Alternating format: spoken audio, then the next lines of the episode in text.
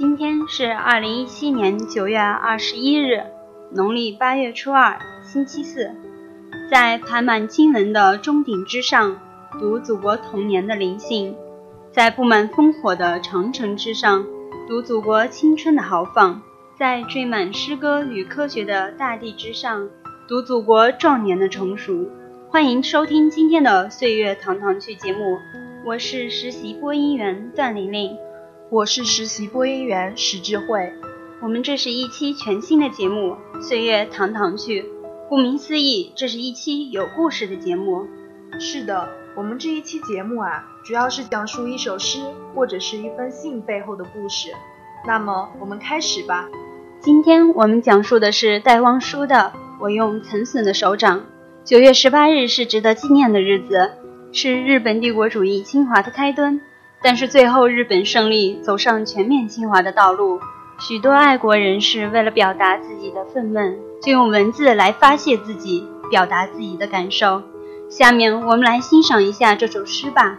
我用残损的手掌摸索这广大的土地，这一角已变成灰烬，那一角只是血和泥。这一片湖该是我的家乡，春天。地上繁花如锦帐，嫩柳枝折断有奇异的芬芳。我触到杏枣和水的微凉。这长白山的雪峰冷到彻骨，这黄河的水加泥沙在指尖划出。江南的水田，你当年新生的禾草是那么细那么软，现在只有蓬蒿。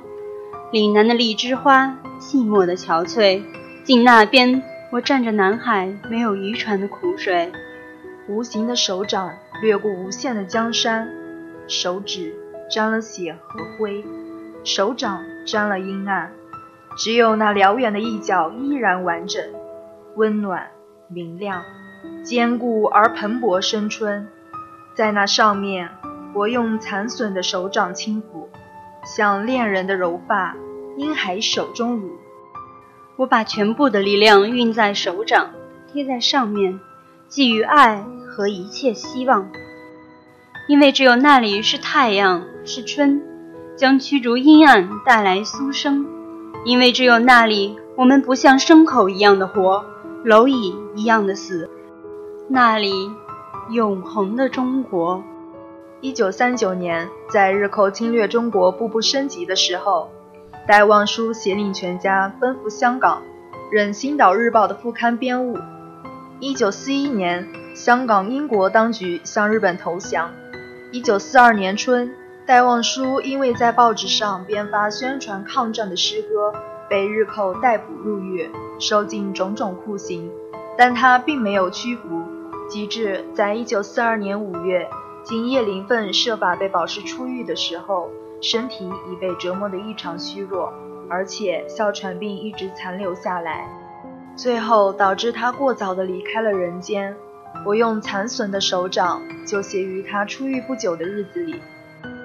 用残损的手掌摸索着广大的土地，实际上也已经是残损的土地，立即会引起读者一种异样的感觉，一种对于美好事物遭到破坏的惋惜痛楚感。一种形体和心灵遭到扭曲时的逆反，甚至对于自己并不残损者的所想所为的自省与自谴，可以看到这残损手掌的触觉是何等灵敏，他对于形质的感触，特别是对于温度的感触是何等细微。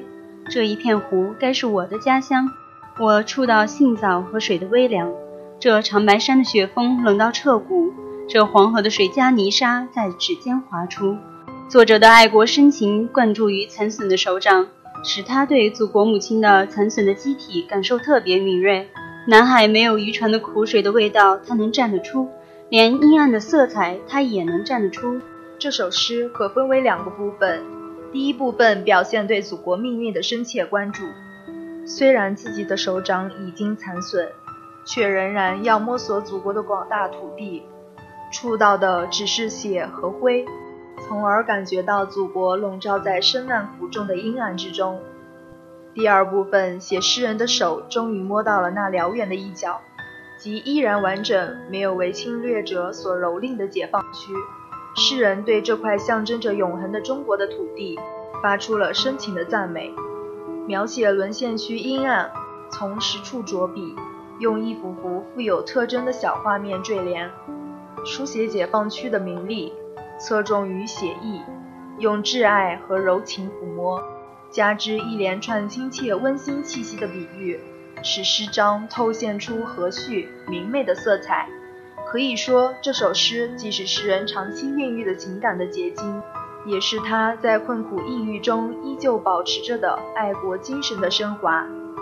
几年前，一首《我的中国心》传唱于整个中华大地，铿锵的旋律，忠挚的爱国情感，让每一位中华儿女为之动容。而今天，中国正在以不可估计的速度发展，爱国热情依然澎湃。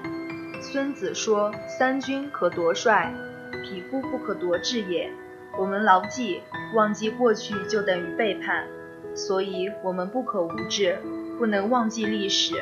而我们也知道，不忘记过去，并不意味着一味的面向过去，而是应该在牢记历史的基础上，奋勇向前，努力学习，善待每一个人。为把我国建设成富强、民主、文明、和谐的社会主义国家而奋斗。少年兴则国兴，少年强则国强。我们要适应时代发展的要求，正确认识祖国的历史和现实，增强爱国的情感和振兴祖国的责任感，树立民族自尊心与自信心，弘扬伟大的中华民族精神，高举爱国主义旗帜，锐意进取。自强不息，艰苦奋斗，顽强拼搏，真正把爱国之志变成报国之行。今天为振兴中华而勤奋学习，明天为创造祖国辉煌未来贡献自己的力量。再跟大家分享两个抗战时期参加抗战孩子们写的家书。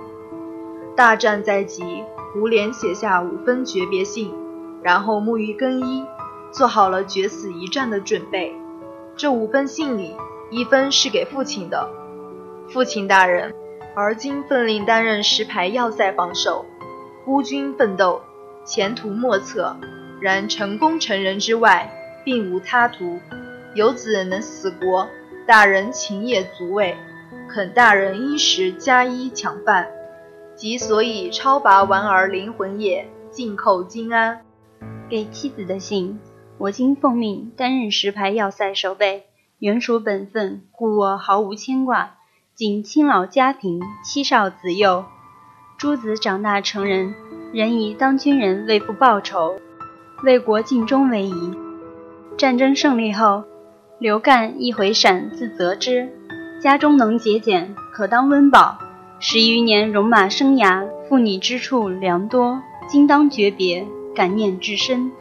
这两封信给父亲的还多少留些希望，而给妻子的则根本就是遗书了。六十年以后读来，依旧使人血脉奔张。是啊，战争使人们流离失所，人们都是期望和平的。让我们一起为了世界和平、人民安康而一起努力吧。好了，本期节目到这里就要结束了。感谢实习编辑杨静，实习策划赵雨华、李贝奇。喜欢我们节目的同学们，下载荔枝 FM，搜索 FM 三七六六零八，关注大话完满收听。也可以关注我们校园之声广播站的官方新浪微博“信苑校园之声广播站”，以及官方微信公众号“信苑广播”。我们下期再见，再见。